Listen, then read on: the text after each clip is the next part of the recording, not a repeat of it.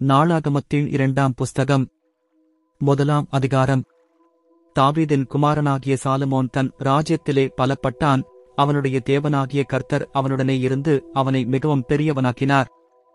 Solomon ஆயிரம் பேருக்கு அதிபதிகளும் நூறு பேருக்கு அதிபதிகளும் நியாயாதிபதிகளும் எசபேல் இங்குமிருக்கிற வம்சங்களின் தலைவராகிய சகல பிரபுக்களுமான எசபேல் அனைவரோடும் பேசி அவனும் அவனோடே கூடச் சபையார் அனைவரும் கிபியோனில் இருக்கிற மேடைக்குப் போனார்கள். தாவீது தேவனுடைய பெட்டிக்கு எருசலேமிலே கூடாரம் போட்டு ஆயத்தம் பண்ணின ஸ்தலத்திற்கு கீரியாத்தியாரிமிலிருந்து அதைக் கொண்டு வந்தான். கர்த்தரின் தாசனாகிய மோசே வனாந்தரத்திலே பண்ணின தேவனுடைய ஆசரிப்புக் கூடாரம் அங்கே இருந்தது.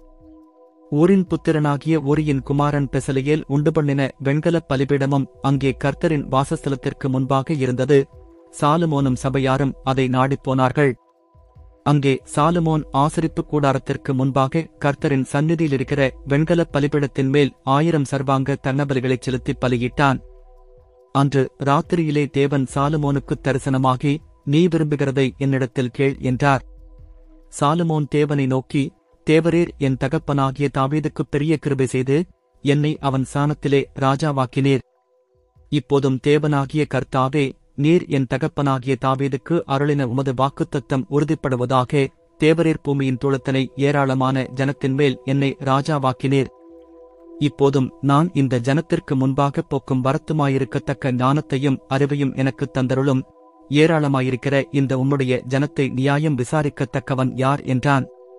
அப்பொழுது தேவன் சாலுமோனை நோக்கி இந்த விருப்பம் உன் இருதயத்தில் இருந்தபடியாலும் நீ ஈசுவரியத்தையும் சம்பத்தையும் கனத்தையும் உன் பகைஞரின் பிராணனையும் நீடித்த ஆயுசையும் கேளாமல் நான் உன்னை அரசாளப் பண்ணின என் ஜனத்தை நியாயம் விசாரிக்கத்தக்க ஞானத்தையும் விவேகத்தையும் நீ கேட்டபடியினாலும் ஞானமும் விவேகமும் தந்திருக்கிறதுமல்லாமல் உனக்கு முன் இருந்த ராஜாக்களுக்காகிலும் உனக்குப் பின் இருக்கும் ராஜாக்களுக்காகிலும் இல்லாத ஐஸ்வர்யத்தையும் சம்பத்தையும் கனத்தையும் உனக்குத் தருவேன் என்றார்.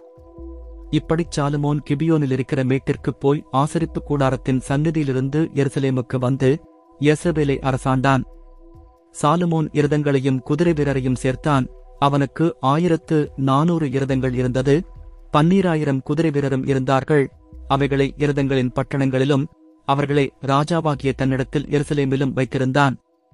ராஜா எருசலேமிலே வெள்ளியையும் பொன்னையும் கற்கள் போலவும் கேதுரு மரங்களை பள்ளத்தாக்கில் இருக்கிற காட்டத்தி மரங்கள் போலவும் அதிகமாக்கினான்.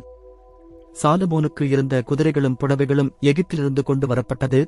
ராஜாவின் வர்த்தகர் படவுகளை ஒப்பந்த விலைக்கிரயத்துக்கு வாங்கினார்கள். அவர்கள் எகிப்திலிருந்து ஒரு இரதத்தை அறுநூறு வெள்ளிக்காசுக்கும் ஒரு குதிரையை நூற்றிம்பது வெள்ளிக்காசுக்கும் கொண்டு வருவார்கள். அந்தப்படியே ஏத்தியரின் சகல ராஜாக்களுக்கும் சீரியாவின் ராஜாக்களுக்கும் அவர்கள் மூலமாய்க் கொண்டு வரப்பட்டது.